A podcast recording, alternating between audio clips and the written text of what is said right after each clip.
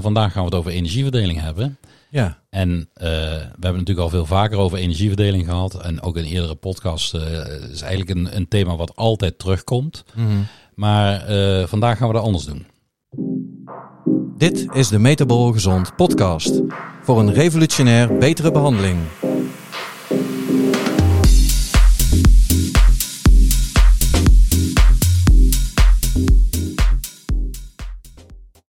Welkom bij weer een nieuwe aflevering van de Metabol Gezond podcast. De podcast waarin wij, therapeuten, artsen, personal trainers en andere paramedici een rode draad bieden om revolutionair te gaan behandelen. Wil je ook weten waarom het evolutionair werkt zoals het werkt? Wil je beter begrijpen waarom je patiënt niet herstelt? Of hoe je al deze kennis kunt gaan toepassen in je behandeling? Wij bieden het een en ander aan in de vorm van e-books, offline masterclasses en online cursussen. Wil je meer informatie? Neem dan een kijkje op revolutionairbehandelen.nl. Welkom weer bij een eh, nieuwe aflevering van de Metabol Gezond podcast. Ja, goedemorgen, goedemiddag of goede avond. Al naar gelang wanneer je naar deze podcast luistert. Ja, en we zitten eh, in een serie van eh, de metamodellen hè, die wij gebruiken in onze ja, diagnose vooral eigenlijk en natuurlijk ook in de behandeling. Ja, verklaring van eh, waarom klachten er zijn en hoe dat ze ontstaan zijn. En eigenlijk wat, eh, ja, wat, de- wat, wat de ontwikkeling is van een klacht vanaf eh, ja, dag 1 tot de foto van waarmee mensen binnenkomen. zijn er de klachten waarmee ze komen. Ja, En we hebben de eerste podcast natuurlijk gesproken over foto en film, zeg maar. ja, Eh, de tweede podcast ging over eh Vitruvian Model, dus ons eh, eigen model van zeven componenten ja, die een rol spelen in het ontstaan en in stand houden van klachten. En vandaag gaan we het over energieverdeling hebben. ja, En we hebben natuurlijk al veel vaker over energieverdeling gehad. En ook in eerdere podcasts eh, is eigenlijk een, een thema wat altijd terugkomt. Mhm. Maar vandaag gaan we dat anders doen. ja. Vandaag gaan we het aan de hand van een, van een voorbeeld doen. Ik weet niet of het handig is om een kleine eh, intro te doen, algemeen. Eh, ik weet dat jij dat verhaal altijd eh, vrij compact kan vertellen. En dan misschien kun je het daarna met een voorbeeld verduidelijken. Nou ja, als, wij, als, als er iemand voor de eerste keer bij mij in de praktijk komt, leg ik dat verhaal altijd wel uit. Dat er in principe een energieverdeling is in ons lichaam tussen drie verschillende systemen. En dat die drie systemen zijn de hersenen, het immuunsysteem en het metaboolsysteem. En het metaboolsysteem bestaat dan uit het bewegingsapparaat, dus eh botten, spieren, gewrichten, et cetera. Ehm, en eh, je organen. En eh, wanneer de, er, is een, er is een energieverdeling gedurende de dag en een energieverdeling gedurende de nacht. En gedurende de nacht dient je immuunsysteem het meest actief te zijn. Dat betekent dus als je een slechte nacht hebt, dat de activiteit van het immuunsysteem overgedragen wordt in, in de volgende dag. Of als het immuunsysteem als gevolg van een bacteriële of virale infectie eh, eh, aanstaat, dat dat ten koste gaat van de energie voor het brein of eh, de energie voor het metabool systeem en dient ten gevolge tot klachten kan leiden. Dus stel je voor, er komt iemand bij je in de praktijk en die heeft last van zijn, eh, van zijn quadriceps, zijn bovenbeenspieren. Hij merkt met hardlopen dat, ja, dat hij na een kilometer of twee last begint te krijgen van het bovenbeen. Nou, we zijn natuurlijk altijd allemaal geneigd om dan eerst naar dat bovenbeen te gaan kijken. Ja. En het zou wel eens zo kunnen zijn dat dat bovenbeen eh, het gevolg is van het feit dat er te weinig energie is in het metabool systeem. eh, als gevolg van het feit dat er een energielek is naar een van de andere twee systemen, het brein. En dat kan bijvoorbeeld bij stress zijn. Ehm, maar het kan ook het immuunsysteem zijn als gevolg van een infect. Maar ook bijvoorbeeld als gevolg van een laaggradige ontstekingsreactie. En ik heb vandaag bijvoorbeeld nog aan iemand uitgelegd. Stel je nou voor dat eh, door stress de darmwand niet zo eh, functioneel eh, dingen buiten houdt als dat je zou willen. Dan komen er dus stoffen binnen, bacteriële resten, mogelijk zelfs eiwitten en, en dergelijke. Die activeren ons immuunsysteem. Maar niet op een dusdanige manier dat we daar direct ziek van zijn en dat we koorts krijgen, et cetera. Dit blijft laaggradig actief, dat immuunsysteem. En stel je nou voor dat je bij mij komt en je hebt inderdaad dat bovenbeenprobleem. En eh, stel het is een peesaanhechting eh, die, eh, die dus vervelend is voor iemand. Ja. Zo'n peesaanhechting is misschien 1 vierkante centimeter. Terwijl de darmwand een oppervlakte heeft van 7 voetbalvelden. Dan, waar denk je dan dat het immuunsysteem de meeste aandacht geeft? Ja, ik denk naar die darm. Dat is direct verbonden met het overleven. Ja, En eh, eigenlijk is dat de, de redenatie die wij altijd toepassen. Wat gebeurt er in het lichaam en wat is de reden dat het gebeurt in het lichaam? In principe doet je lichaam niets fout. Ja. En dat betekent dus dat als het lichaam doet wat het doet, eh, waarom gebeurt er dan wat er gebeurt? Ik had vanmiddag bijvoorbeeld een patiënt met rugklachten. Die is drie keer bij mij geweest eh, en gaat, na een behandeling gaat het eigenlijk prima. Maar die ziet na een dag of zes, zeven dat hij weer terug rugklachten begint te krijgen. En nou ja, opnieuw een blokkade in de onderrug. En toen zei ik op een gegeven moment van, doe je iets aan krachttraining of doe je iets aan, nee, ik ben de hele dag al aan het showen, ik vind het wel prima. Dat is wel iets wat we natuurlijk heel vaak horen. Mm. En ik doe voldoende, ik ben voldoende in beweging. En toen zei ik van ja, maar er is een reden waarom jouw rug blokkeert.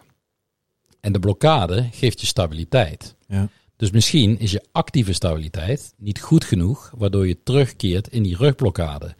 Mijn advies zou zijn om dan daadwerkelijk te gaan trainen.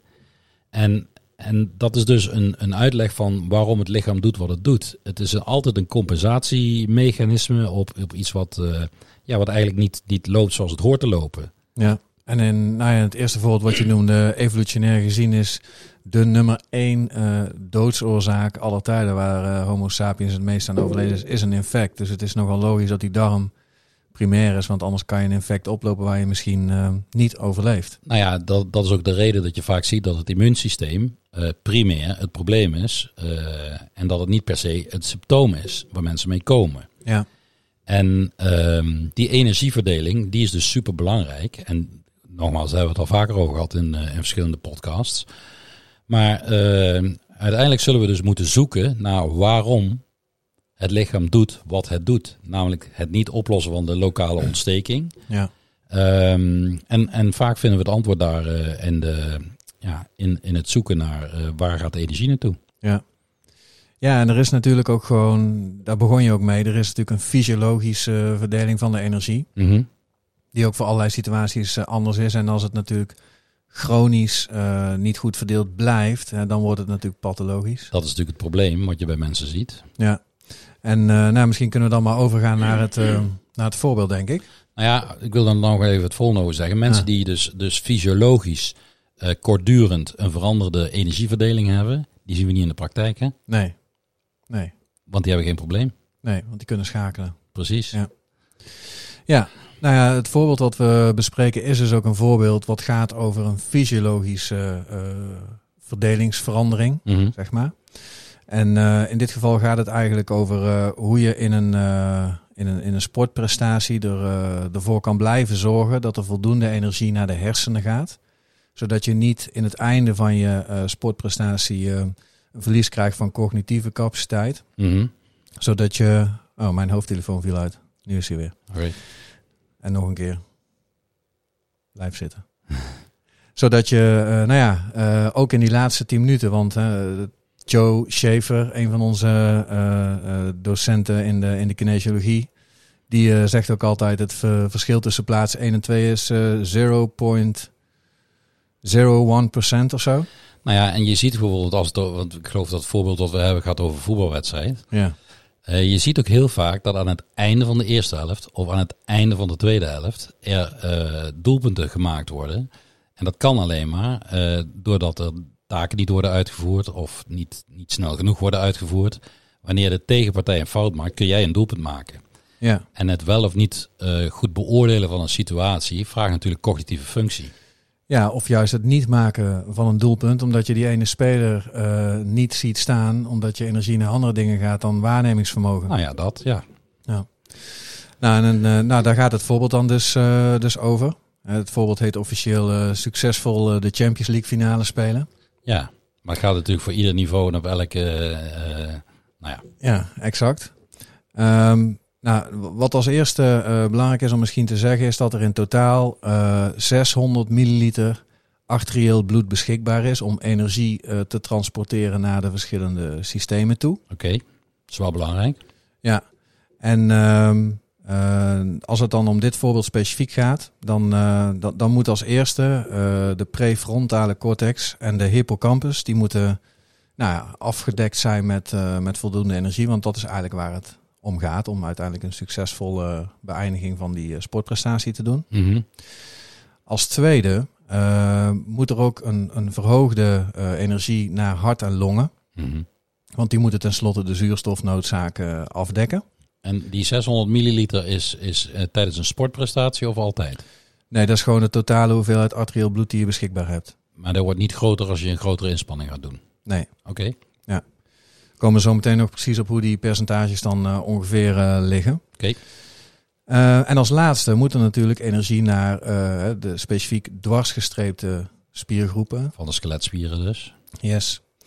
Ehm, maar dat betekent, om maar wat voorbeelden te geven, dat deze spieren in zo'n situatie maal 10 gaan in hun energieverbruik. Mhm. Hart en longen gaan maal 8. En, en de hersenen eh, kunnen het doen met eh 2% extra. Oké, maar dat betekent dus dat er op dat moment voor het immuunsysteem weinig beschikbaar blijft. Ja, ja dat klopt. Ehm, komt zo volgens mij ook nog. Ehm, en die energie moet natuurlijk ergens eh, vandaan komen. Eh, via het arterieel bloed natuurlijk. Eh, dus je moet eigenlijk ergens arterieel bloed ja, gaan winnen, Gaan weghalen. gaan weghalen om die energie naar deze eh, drie systemen eh, te krijgen. En dat gebeurt natuurlijk eh, door dat uit het spijsverteringssysteem te halen. Ja, maag, darm, nieren, pancreas en lever. En deze organen gebruiken normaal gesproken tezamen 49% van het arteriële bloed. Zo, Dus daar valt zeg maar wat te halen. te halen, daar kun je winnen. Dus als gevolg krijg je vasoconstrictie in die systemen. Mhm. Eh, maar, en dat is belangrijk, dat mag nooit meer dan 70% zijn van de normale 49%. Ja. Eh, heb je meer eh, vasoconstrictie, ehm, ja, dan krijg je krijg je schade. maag- en darmproblemen. Ja. Ik denk dat de Tour de France daar een perfect voorbeeld van is, Dat toch? dacht ik ook aan, ja. Ja. ja. Ja, je ziet natuurlijk heel vaak dat renners bij zo'n inspanning inderdaad maag-darmklachten krijgen. Ik kan me nog een, volgens mij, Giro-etappe herinneren. Dat eh, Tom Dumoulin eh, een camper in ging, eh, zeg maar. Ja, ja, en die is dus die waarde overschreden. ja, ja, en dat was gewoon acute diarree. Ja, Ehm, even kijken. Dat betekent dat je dus eigenlijk uit die spijsvertering 210 milliliter bloed kan halen om tot je beschikking te krijgen. Mhm. Ehm, en, en normaal is er beschikbaar voor die organen eh 300. Dus er komt dan 510 milliliter beschikbaar voor de groepen. eh, die drie, dus hersenen, eh dwarsgestreepte spieren en hart en longen. ja Van de 600. dat is eh, superveel. Dat is superveel. Dus die balans is natuurlijk heel erg dun en er is weinig over. Als dat net niet gehaald wordt, ja, dan, dan kom je dus ook echt in de problemen. Ik zit even in mijn hoofd te rekenen. Dat betekent dus dat bij zo'n inspanning, zo'n fysieke inspanning, dat 80% van je arteriële bloed naar hersenen, hart, longen en spieren gaat. Ja, Wow. correct. Dat is echt veel. Ja. Nou, en er is natuurlijk nog een systeem eh, over en dat is het, eh, dat is het immuunsysteem.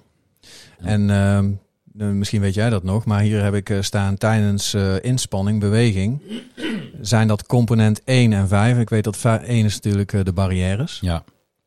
Component 5, Oeh. Dan moet ik even eh, Kijk, denken. dat hier heb staan. Oh ja. Ehm, IgA en IgG, eh, die gaan ook eh, naar de buitenkant toe van het, eh, van het lichaam. Ja, dus, dus wat je eigenlijk zegt is dat, dat het immuunsysteem in de barrières getrokken wordt op het moment dat er een fysieke inspanning gedaan wordt. Ja, dat klopt. En als we dat terugvertalen naar een fysieke inspanning, evolutionair gezien, dan betekent dat dus dat we, een fysiolo- dat we een fysiologische inspanning deden om te overleven. Mhm. Dus stel je voor, je vecht, eh, eh, je komt een eh, leeuw tegen en vecht is geen optie, dus vlucht is de enige optie. Eh, door de fysieke inspanning gaat het immuunsysteem dus naar de barrières toe. Ja, En dat betekent dat als je jezelf zou verwonden door bijvoorbeeld door de struiken heen te lopen en dergelijke, dat het immuunsysteem gelijk daar al is ja, om verdere problemen en dus energieverlies te voorkomen. Want verlies je energie aan het immuunsysteem op dat moment, dan kan dat het verschil maken tussen leven en dood. Correct. Nou is dat in een Champions League finale, eh, voelt dat misschien voor de spelers wel zo, Ja, maar in werkelijkheid gebeurt dat natuurlijk niet. ja, En toch is fysiologisch gezien dat nog steeds het mechanisme wat werkt. ja. Ja, en in dit geval zijn het vooral eh, de huid en de mond. Mhm. Want als het niet door de huid of de mond naar binnen kan, dan komt het eigenlijk ook niet in de darm terecht. Eh, dus deze barrières worden hier primair gesteld boven de darmbarrière. Dus vooral huid- en mond zijn de barrières waar, Dat waar is aandacht heen gaat. in het licht van wat ik net vertelde, is dat logisch. Ja, Want je bent niet aan het eten, dus eh, de kans is niet heel groot dat daar via via de darmwand iets naar binnen komt. Ja. Ja, daar staat hier ook bij. Hè, de gassen die je inademt, het voedsel wat je binnenkrijgt, wordt dan in de mond en in de luchtwegen eigenlijk al steriel gemaakt. Ja, Ehm, en dit zou dus in een fysiologische situatie zo moeten gaan. ja, Maar jij gaf al aan, als je barrièreproblemen hebt, kom je dus al eh, bij deze inspanning in het probleem. Want dan heb je te weinig energie voor de systemen die eh, energie gaan vragen. ja. Ehm, nou, en daar is dan ehm, de sympathicus en de HP, H-as. Dan gaat hij weer hoor. Ja. Ehm, samen met het RAAS-systeem eh, zijn dan verantwoordelijk voor, het, voor een deel ook van het terughalen van die energie naar... Mobiliseren van de energie naar de structuren die dat nodig hebben. Ja, dus dan hebben we natuurlijk over eh, glucose, water, natrium. Maar ook over eh ketonlichaampjes als, eh, als brandstof uiteindelijk. En natuurlijk ook over vrije vetzuren. En daar staat hier nog bij vermeld, ik weet niet of dat heel erg interessant is, maar hart en longen gebruiken primair eh, vrije vetzuren, ketonlichaampjes en als laatste wat glucose. Nou, dat is wel van belang, want het is natuurlijk wel zo dat je moet kunnen schakelen tussen glucoseverbranding en, eh, en eh, vetverbranding, beta-oxidatie van vetten. Ehm, ketonen komen vrij als we vetzuren afbreken. Mhm. Dat doet de lever. De lever kan die ketonen niet gebruiken, maar het, het hart, de hersenen en spieren kunnen ketonen wel gebruiken. Ja. En eh, dus het is ook van belang dat iemand metabool flexibel is om zowel in de glucose als ook in de vetverbranding te kunnen zijn. Dat is natuurlijk ook de, eh, de metabolic programming, ja, die, wij, eh, Die komt nog. die komt nog. Ehm, dus voor hart en longen betekent dat primair vrije vetzuren, dan ketonlichaampjes en als laatste glucose. Mhm. In, in, in volgorde van, van hoeveelheid energie die ze daar pakken. Ehm, voor de hersenen betekent dat eh, als voorkeur, eh, nou ja, het staat eigenlijk met, een- met een slash, het zijn ketonen en Glucose. melkzuur, Oh, oké. primair. Oké, dus melkzuur is geen afvalproduct. Nou, maar eh, de spieren zijn hartstikke actief, dus het komt eigenlijk alleen maar goed uit dat er melkzuur geproduceerd wordt, hè, wat natuurlijk dan beschikbaar is voor die hersenen en dus niet een afvalproduct inderdaad. Ja, En eh dwarsgestreepte spierweefsel, glucose en daarna vrije vetzuren. en als tussenstap waarschijnlijk glycogeen, maar dat wordt dan omgevormd in glucose natuurlijk. Ja. Ja. Nou, dan wordt hier al aangegeven als, eh, als voorbeeld. Ehm, eh, je, je moet natuurlijk wel ketonlichaampjes kunnen maken en tot beschikking hebben, zoals je al eh, terecht zei. Mhm. Maar stel nu dat je binnen twee uur voor je Champions League finale een koolhydraat kool Koolhydraatrijke maaltijd. eet. Ja, En dat heeft natuurlijk impact op de energie die naar het maag-darmkanaal gaat. Er komt zelfs wat vertraagde transitie van het voedsel in de darm. door het koolhydraatrijke. Ja, Terwijl iedereen denkt dat je koolhydraatrijk moet eten vanwege de energie. ja, exact. En eh, dat gaat problemen geven, omdat de darm dus om energie begint te vragen. En dan ontstaat er eigenlijk een conflict tussen de maag eh, en darm en de rest. En eh, de rest gaat dat niet winnen, zeg maar. Nou, dat is wel interessant, want het is natuurlijk ook heel vaak zo dat er gezegd wordt van eh, even nog een druivensuikertje pakken of eh, eh, een AA'tje, zeg maar. Dat werpt een totaal ander licht op die energieverdeling. Ja, Dat dat juist energie vraagt in je maag-darmkanaal in plaats van dat het rustig blijft als het ware. Ja. Dus in feite wil je kort voor een inspanning eigenlijk helemaal niet eten. nee. Nou, dat weten we al, want we mochten vroeger niet gaan zwemmen als we net gegeten hadden. Ja. Ja, en daarnaast is eh, die hoeveelheid eh, arterieel bloed die eh, naar die organen gaat die actief moeten worden, is, is ook thermoregulerend. Wat natuurlijk ook van belang is. Ja, En dan als- moeten we misschien wat uitleggen dat als de koortemperatuur stijgt in de darm, dat dan daarmee eigenlijk de, het, het vermogen van het brein om toestemming te geven om te bewegen vermindert. ja. En dan zie ik dus een beeld voor me, want ik denk dus weet je veel in beelden. Ik weet niet of dat jij die beelden ooit gezien hebt van die marathonloopster op een, eh, op een WK of op de Olympische Spelen. Die gewoon bij, juist, die kon bijna niet meer op de benen staan, zeg maar. En die liet al haar ontlasting lopen. Ja. En eh, dat, dat is dan het beeld wat direct bij, bij mij naar voren Ja. komt. ja, en officieel, eh, als het dus niet goed gaat en er is een conflict, ehm, hè, dan, dan, dan, ga je, dan krijg je dus kramp in je, in je darm. Ja, Nou, dat heb je net gezegd. Tom Dumoulin. en spieren. Ja. En dat heet dan officieel heet dat een food-induced gastrointestinal thermoregulative disorder. Ja, en dat betekent dus dat wat van belang is, en dat zie je dan ook in de Tour de France van dit jaar bijvoorbeeld, is dat er heel veel ijsjes gegeten wordt.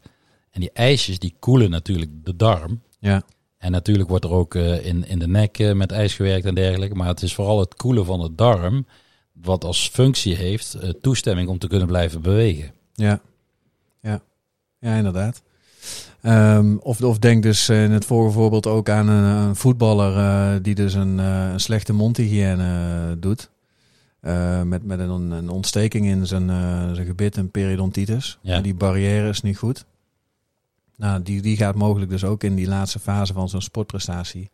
Dus niet voldoende energie naar eh, brein en spieren en dergelijke kunnen mobiliseren. Ik weet dat eh, in het eh, destijds eh, beroemde Milan Lab Ja, spelers daarop eh, gecheckt werden op hun mondgezondheid. En dat dat zelfs eh, transfers heeft geblokkeerd naar Milan toe omdat de mondgezondheid niet in orde was. En, en vrijwel altijd bleek later dan dat de desbetreffende speler inderdaad in het eerste seizoen zelf tegen een blessure aanliep. Ja. Ik zit nu ook verder te lezen hier. Dat is ook wel, wel een grappig voorbeeld. Ehm, ik heb opgeschreven. Meestal eh, voetbalclubs spelen van dinsdag en zaterdag, woensdag en zondag. Mhm. Eh, dus trainen. En trainen doe je eigenlijk het liefst in een ketogene status.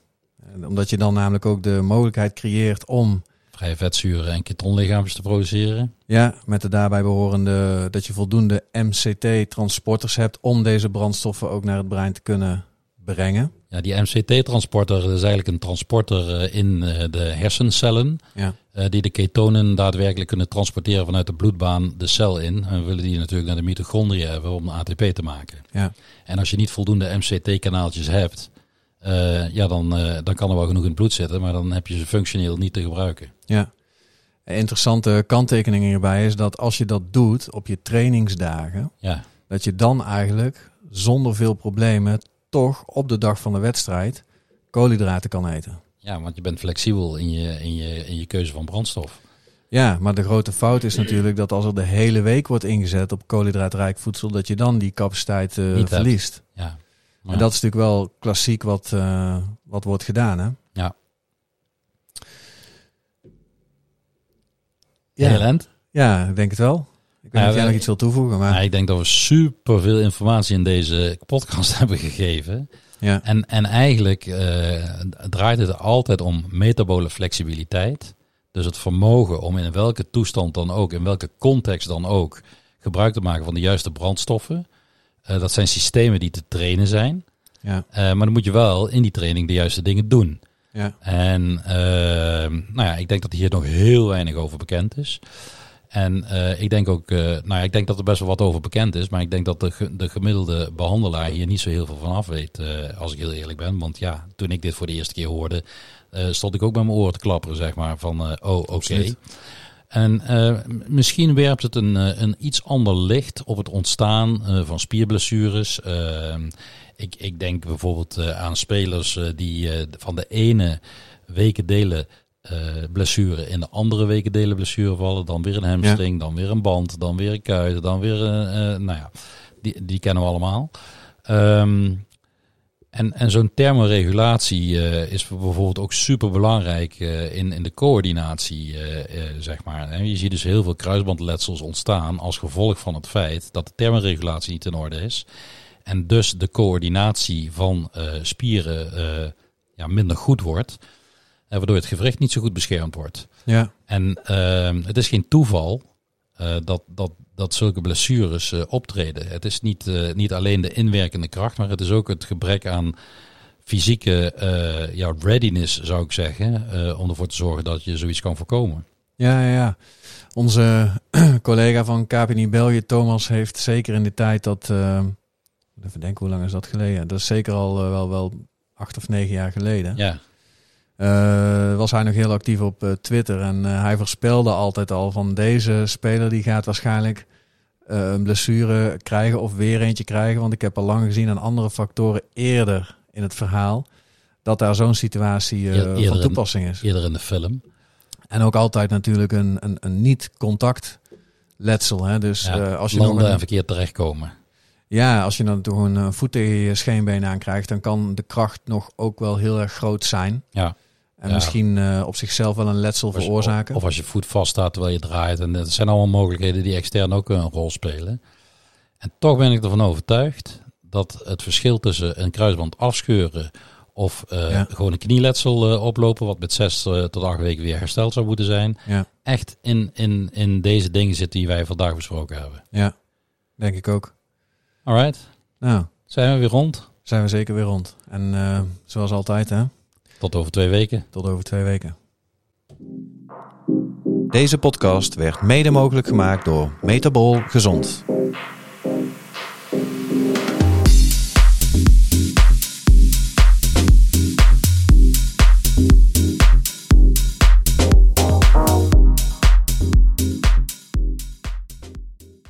Informatie in deze podcast is niet bedoeld als vervanging van diensten of informatie van getrainde medische professionals en of zorgverlenende instanties zoals huisartsen, medisch specialisten, spoedeisende hulpverlening en acute geestelijke gezondheidszorg. De informatie in deze podcast, noch de gebruiksmogelijkheden, kunnen gezien worden als een vervanging van medische of andere professionele hulp, zorg of ondersteuning.